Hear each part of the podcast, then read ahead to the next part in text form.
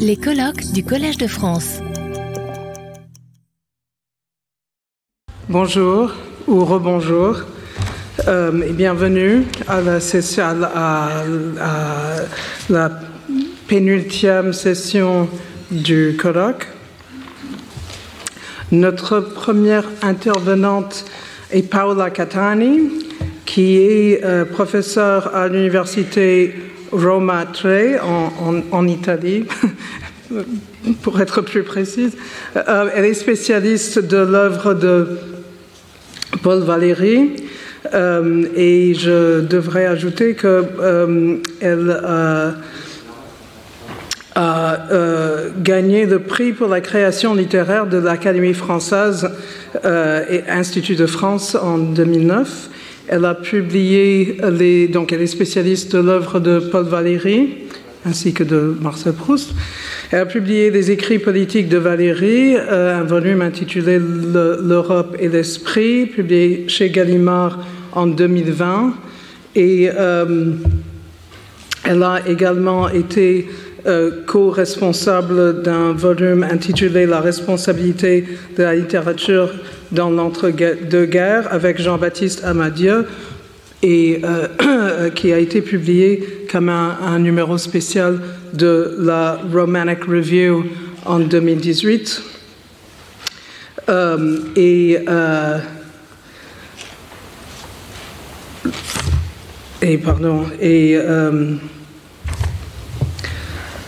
Puis un volume intitulé « Littérature et engagement au début du XXe siècle » et « Le règne de l'esprit », un volume intitulé « Le règne de l'esprit » dernièrement.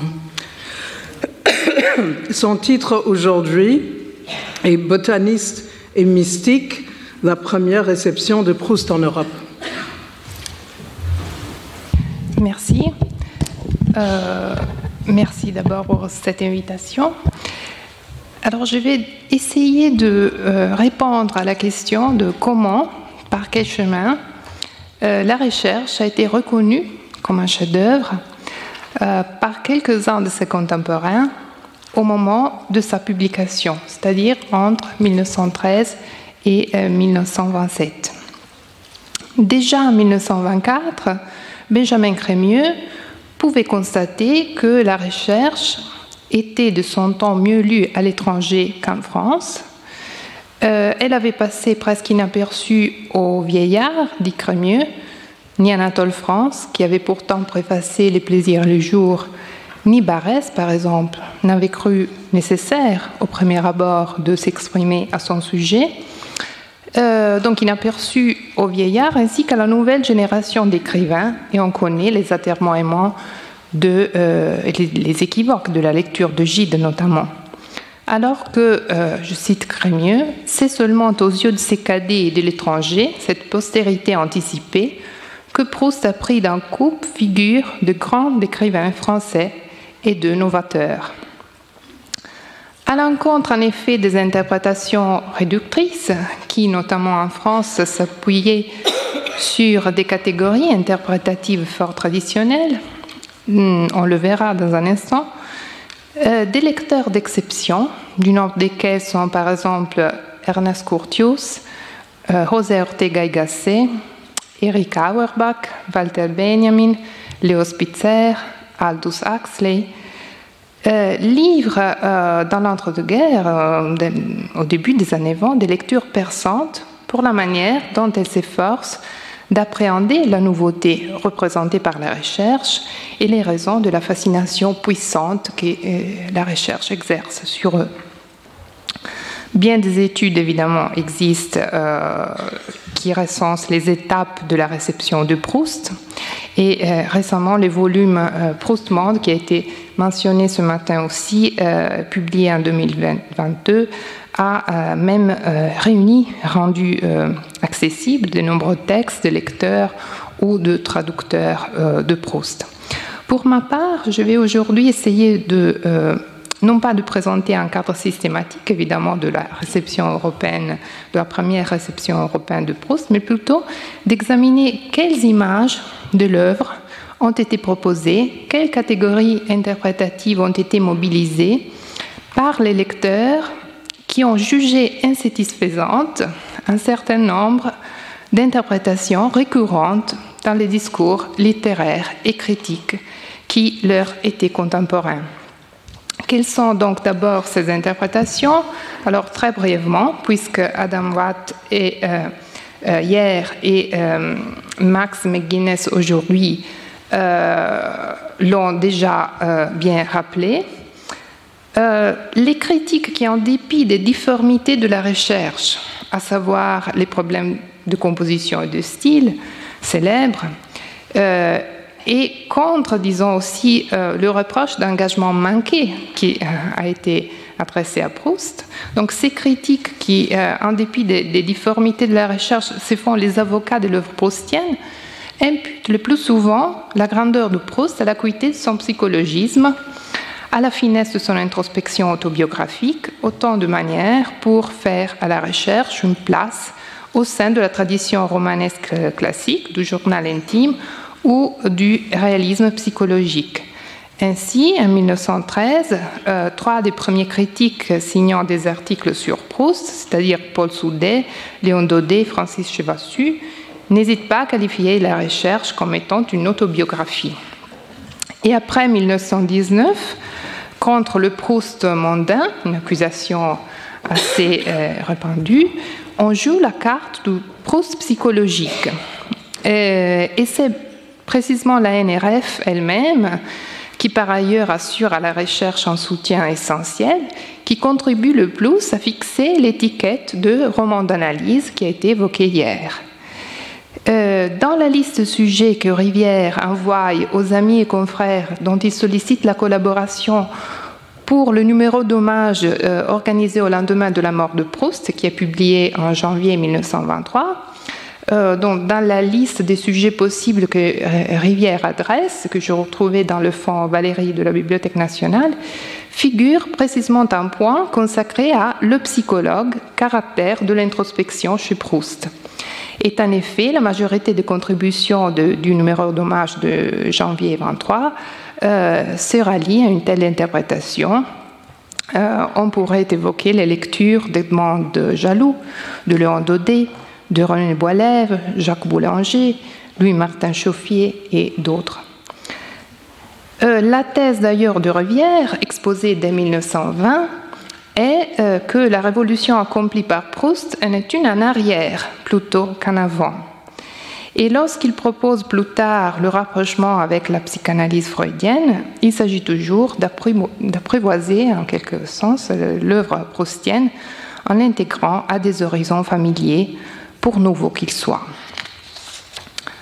L'écho de ces lectures françaises ne manque évidemment pas de retentir à l'étranger, et il est force de constater que dans bien de cas, les écrivains et critiques les plus au fait du débat parisien sont aussi ceux qui proposent les lectures les moins innovantes. Le cas de l'Italie est en ce sens paradigmatique, puisqu'à introduire la recherche auprès du public italien sont notamment Paul Morand, qui présente Proust dans un journal littéraire italien, La Ronda, comme un nouveau classique et comme un maître du roman français d'analyse, et deux critiques qui jouent dans l'entre-deux-guerres un rôle considérable de médiateur entre la culture française et la culture italienne, Emilio Cecchi, qui participera aussi à l'hommage NRF, et Giuseppe Prezzolini, qui est l'animateur de la revue La Voce. Et tous les deux, précisément parce que bien renseignés sur l'actualité littéraire française, ils ne s'éloignent de fait pas trop de la lecture classiciste, disons, de Rivière, et revient sur l'idée d'un Proust psychologue, dans un sens respectivement plutôt favorable, Cecchi, et nettement défavorable, Prezzolini.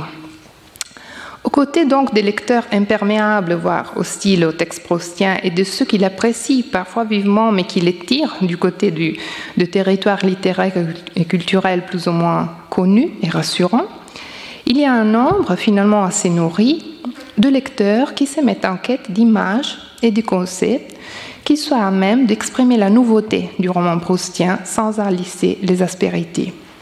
Et en commun entre eux, ces lecteurs ont d'ailleurs avant tout la circonspection avec laquelle ils présentent leurs propres interprétations, à la fois parce qu'ils craignent qu'elle ne puisse paraître risquée au lecteur et parce que, de manière peut-être plus substantielle, ils ne sont pas complètement satisfaits des images et des mots qu'ils convoquent. Deux sont notamment les images sur lesquelles il me semble utile de fixer l'attention, pour la fréquence avec laquelle elles reviennent sous la plume d'auteurs appartenant à des contextes géographiques et culturels différents, ainsi que pour la manière dont elles entrecroisent, je dirais, à la fois le débat critique de l'époque sur les legs du XIXe siècle et des questions critiques qui restent, même aujourd'hui, majeures. Et ce sont les images d'un Proust botaniste et celles d'un Proust mystique. Dans le premier cas, il s'agit d'une image dont il est possible de tracer la circulation à travers les empreintes d'un auteur à l'autre. Dans le second cas, il s'agit au contraire d'une idée à laquelle divers auteurs parviennent indépendamment et qu'ils expriment par des mots et des raisonnements différents. Vous me pardonnerez de réunir des écrivains très différents entre eux dans un instant, mais il me paraît fondamental de souligner, disons, une même sensibilité qui revient envers des points significatifs. Alors, examinons d'abord l'image de Proust en botaniste. Dans l'hommage NRF, elle se trouve brossée dans deux contributions diverses.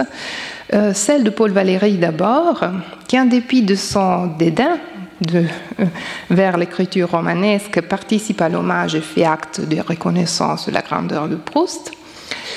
Proust, écrit Valéry, donne des racines infinies à tous les germes d'analyse que les circonstances de sa vie avaient semés dans sa durée. Et l'image revient dans la contribution du philosophe espagnol José Ortega y Gasset, qui ajoute que le style, les personnages de Proust ont un caractère végétatif, il écrit. À la différence des animaux qui se déterminent par leur volonté, qui sont intrinsèquement dynamiques, tournés vers l'action, pour la plante, je cite Ortega, « vivre c'est être et non pas agir. Plongée dans l'atmosphère, la plante est incapable de s'opposer à elle. Sa passivité élimine tout drame. » Pareillement, les personnages de Proust vont, comme des végétaux, inertes dans leurs destins atmosphériques et botaniquement soumises, leur vie semble réduite à la fonction chlorophyllienne. Ortega vise ainsi à établir une opposition entre Proust et Stendhal, que bien de ses contemporains, au contraire, relient. Loin d'être un continuateur de Stendhal, Proust serait plutôt son antagoniste, pour la manière dont il renonce à toute silhouette et action des personnages. Et Ortega propose un rapprochement plutôt avec Dostoïevski. L'image du botaniste s'avère en ce sens alternative à celle du zoologue que le romancier réaliste du XIXe siècle, par exemple Balzac, convoquait pour exprimer leur projet de représentation des hommes dans la société. Du fait de leur colocation éditoriale, donc cet hommage NRF, les articles de Valéry et d'Ortega connurent une circulation considérable, ils purent inspirer d'autres lecteurs. En Allemagne notamment, Curtius reprend l'interprétation d'Ortega dans le très long chapitre sur Proust qui a été évoqué même ce matin, de 1925, Curtius parle d'une manière botanique d'observer, comme Ortega, pour distinguer entre le réalisme psychologique à la Stendhal et celui de Proust.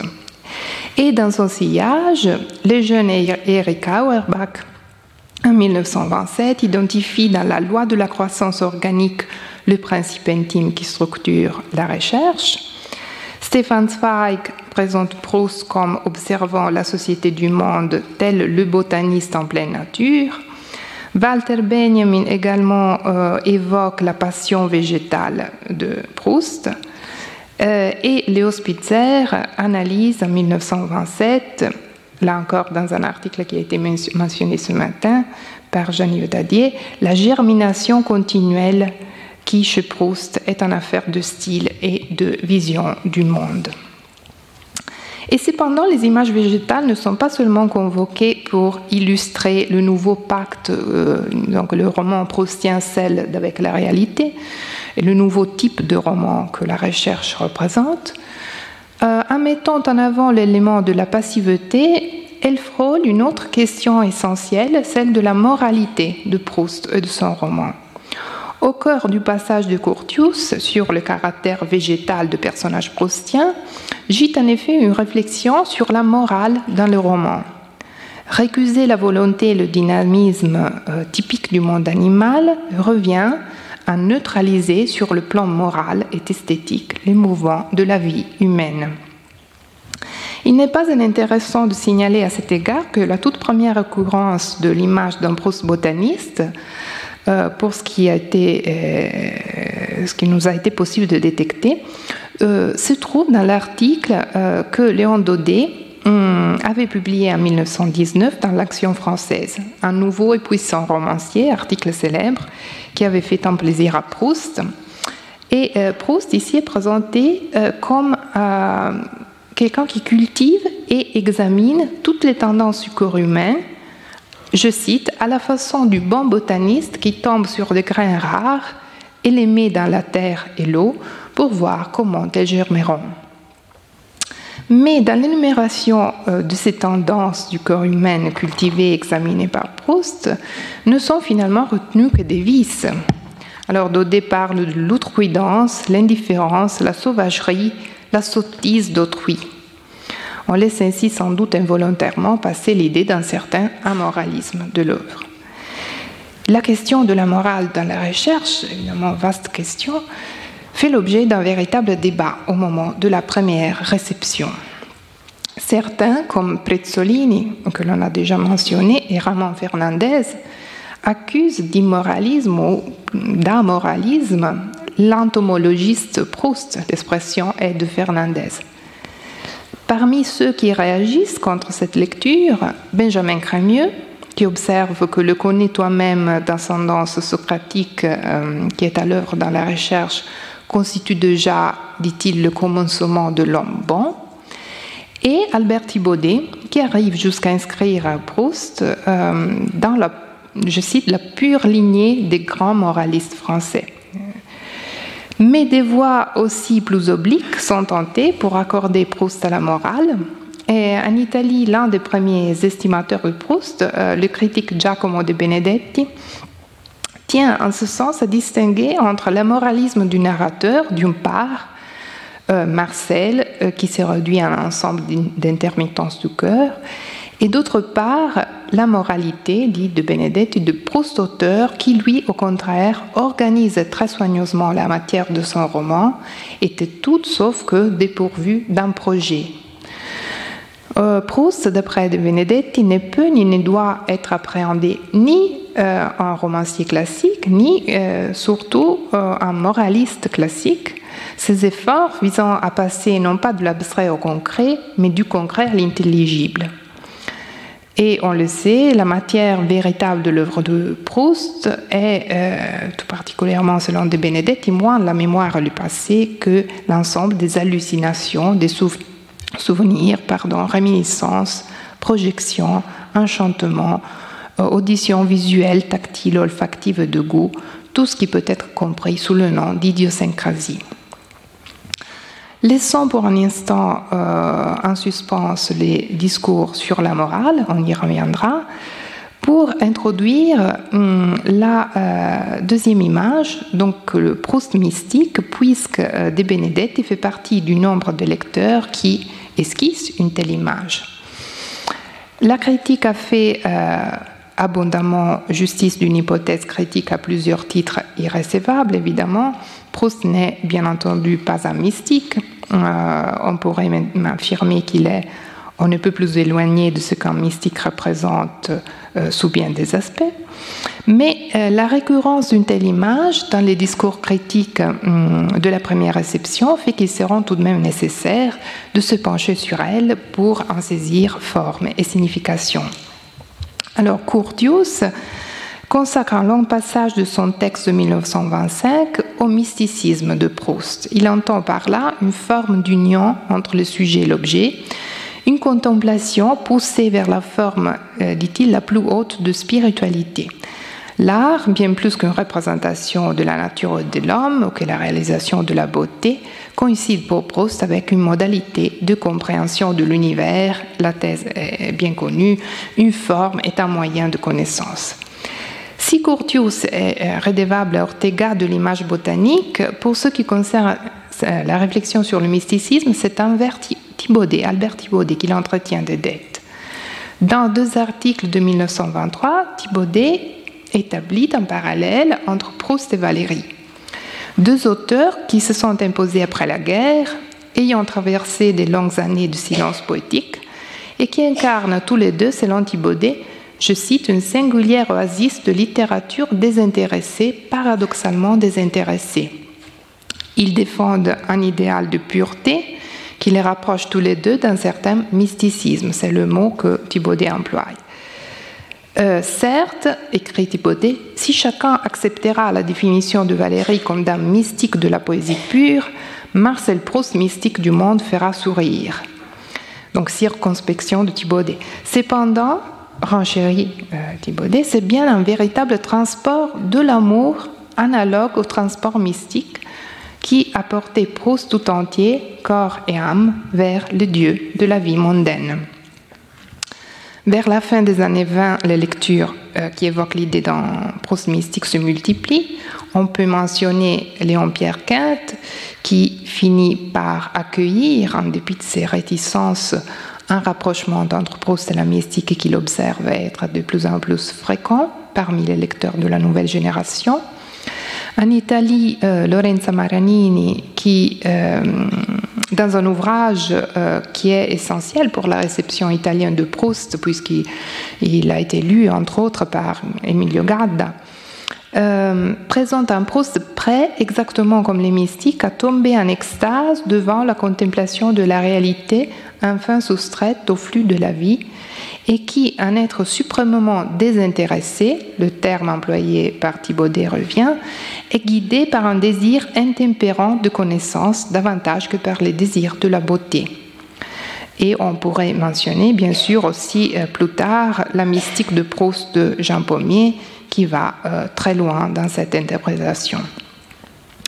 Alors évidemment, ces critiques emploient le terme de mystique selon une acception large, pour indiquer l'élan vers l'essence des choses, au-delà des apparences, ce que d'autres d'ailleurs évoquent au moyen du terme de métaphysique, là aussi employé d'une manière impropre, sont par exemple Valéry, Charles Dubost et aussi l'anglais John Middleton Murray, dans un article parmi les plus significatifs d'un volume d'hommage que les écrivains anglais consacrent à Proust en 1923, une sorte d'hommage parallèle à celui de la NRF. En tout cas, pour ceux qui évoquent la mystique, il s'agit moins de récuser la raison et les idées claires, moins de renvoyer à la religion de l'art, que d'explorer, je crois, pour appréhender la forme de connaissance à l'œuvre dans la recherche, un chemin alternatif à celui du vitalisme bergsonien, faible puisque expressément et très tôt rejeté par Proust lui-même. Mais ce n'est pas tout. Lorsque Giacomo Debenedetti explique dans les années 40 que l'œuvre proustienne pour les lecteurs enthousiastes dont il était une vingtaine d'années auparavant répondait à un besoin largement partagé, il précise que, aux yeux d'une génération grandie à l'ombre du wagnérisme, Proust avait réussi à concrétiser le rêve de tous, reprendre la musique son bien, tout en corrigeant les dérives esthétisantes de la littérature de la décadence que l'on commençait à tenir pour hautement problématique. Barès et D'Annunzio étaient en effet pour la nouvelle génération à la fois des maîtres inégalés sur le plan du style et des auteurs profondément insatisfaisants sur le plan de l'éthique. Proust, au contraire, donnait forme à une transfiguration esthétique du réel dont le but, dit Debenedetti, n'était pas uniquement d'éblouir. À la différence de D'Annunzio, qui se plaisait de possessions libidineuses, Proust pose au centre de la recherche le paradigme de l'amour et du respect, ce sont les mêmes termes de Thibaudet, envers les choses. Conscient que tout objet ou sujet a sa propre psychologie, sa propre âme, Proust part à la recherche du secret des hommes et de la réalité en dehors de toute manumission des choses. C'est en demandant pardon aux choses, écrit Debenedetti, que Proust les pousse à révéler le secret qu'elles recèlent.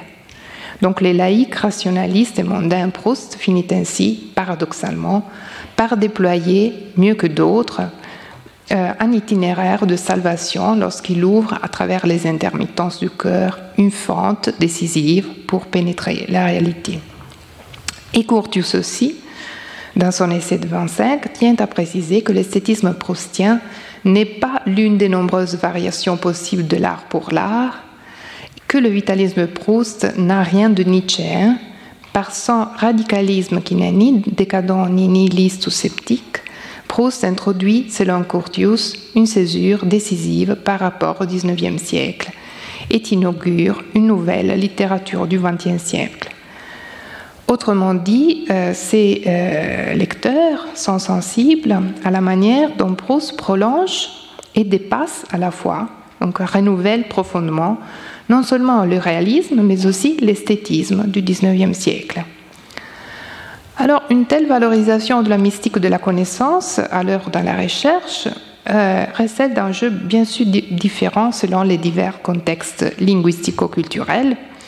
En Allemagne, pour Curtius tout particulièrement, souligner la composante spirituelle de la recherche s'avère entre autres fondamentale pour promouvoir l'œuvre de Proust auprès d'un public allemand traditionnellement tiède envers l'intelligence analytique typiquement française.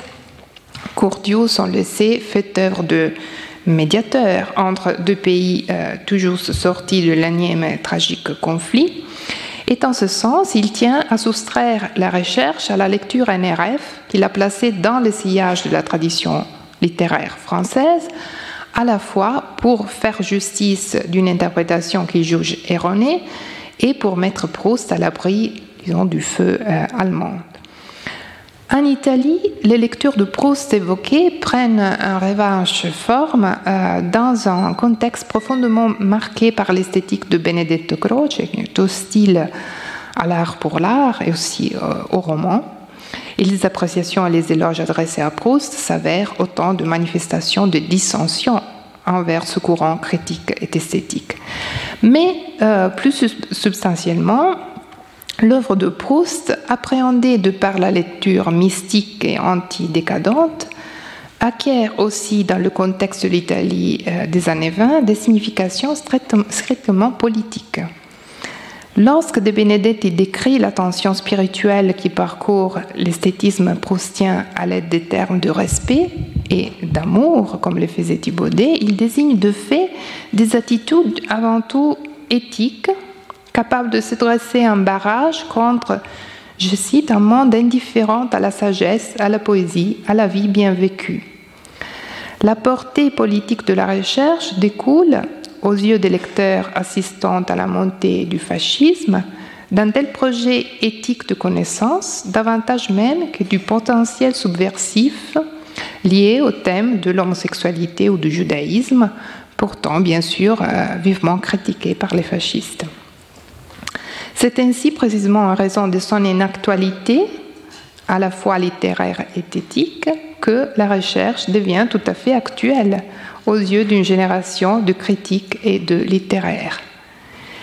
Et en ce sens, le parallélisme entre Proust et Valéry, établi par Thibaudet en premier et récurrent aussi chez d'autres auteurs, comme Curtius et Debenedetti, mais aussi Sergio Solmi, un autre lecteur italien, et Edwin Wilson dans The Excel Castle. Donc ce parallèle est tout autre que anodin ou fortuit. Le poète Valéry et le romancier Proust se trouvent apparentés en raison du désintéressement, de la pureté qui caractérise tant sur le plan littéraire que sur le plan éthique leurs œuvres. L'intellectualisme, la confiance dans les pouvoirs de l'esprit et de l'art, réaffirmée mais aussi renouvelée dans leur modalité par ses auteurs, constituent les formes, je cite Solmi, d'une civilisation plus calme et nourrie d'espérance, aujourd'hui irrémédiablement éloignée. Ainsi, sur la plume des critiques des années 20, deux des écrivains assurément le moins politiques que la période des produits deviennent, non sans paradoxe, les plus actuels, disons politiques au sens large du terme. Et je vais conclure. Les deux représentations de Proust, botaniste et mystique, résultent intimement complémentaires entre elles. La première, Proust botaniste, est chargée d'exprimer la révolution littéraire accomplie par Proust, qui donne droit de citer dans le roman aux personnages et aux états passifs, et qui choisit pour protagoniste de son récit les phénomènes menus et insaisissables des idiosyncrasies. La seconde, Proust mystique, vise à préciser qu'une telle révolution littéraire a été accomplie dans un esprit tout autre que passif, qu'elle s'inscrit dans un projet littéraire, voire une idée de la littérature, imbibée d'une féconde tension cognitive et éthique. Aux yeux de maintes excellents premiers lecteurs de Proust, ce dernier est un novateur non seulement parce qu'il a dévoilé un continent nouveau et vaste, mais aussi pour la manière dont il a parcouru et peint ce continent, à la fois en dehors de tout moralisme et non sans éthique, disons. Merci.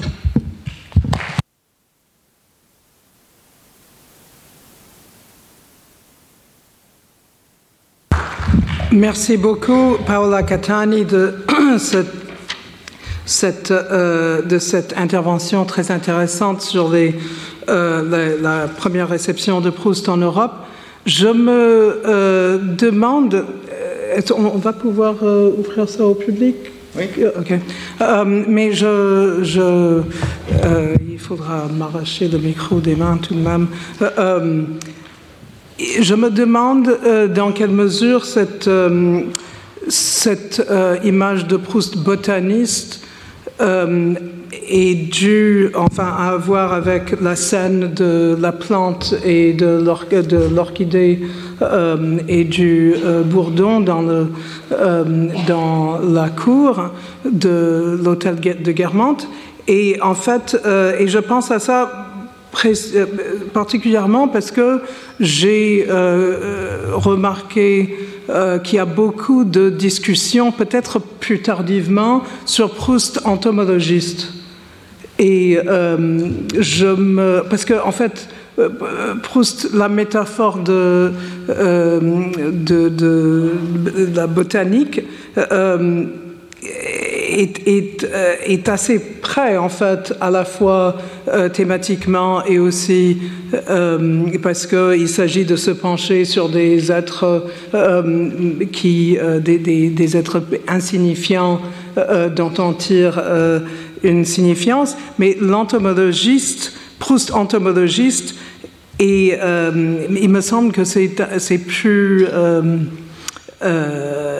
c'est plus une attaque peut-être que Proust botaniste. Je sais que Jean Cocteau, en particulier en relisant la recherche dans les années 51-52, insiste beaucoup sur une comparaison entre Proust et Jean-Henri Fabre, en disant que Fabre au moins n'insistait pas pour que ses insectes le lisent. Mais ce n'est que la plus mémorable des comparaisons entre Proust et un entomologiste, et je me demandais si vous aviez des choses à dire là-dessus. Oui, merci pour évoquer cette critique de Cocteau. En effet, la première occurrence que j'ai trouvée du mot, disons, entomologiste, référé à Proust, c'est précisément celle de Ramon Fernandez dans la préface à un catalogue sur les personnages proustiens. Et c'est, dans un sens, évidemment, peu favorable. alors que d'autres si emploient l'idée de quelqu'un qui peint des petites bêtes insignifiantes, c'est Prezzolini lui aussi, alors que l'image de la botanique, du botaniste est plutôt positive. Oui, tout à fait. Moi aussi, je m'étais demandé si elles avaient quelques relations avec la scène que vous évoquiez tout à l'heure, de la recherche, et je n'ai jamais trouvé quelqu'un qui cite directement cette scène. Donc apparemment, il n'y a pas de lien direct, mais peut-être, je ne sais pas. On peut penser à ça, de toute façon. Oui. Retrouvez tous les contenus du Collège de France sur www.college-2-france.fr.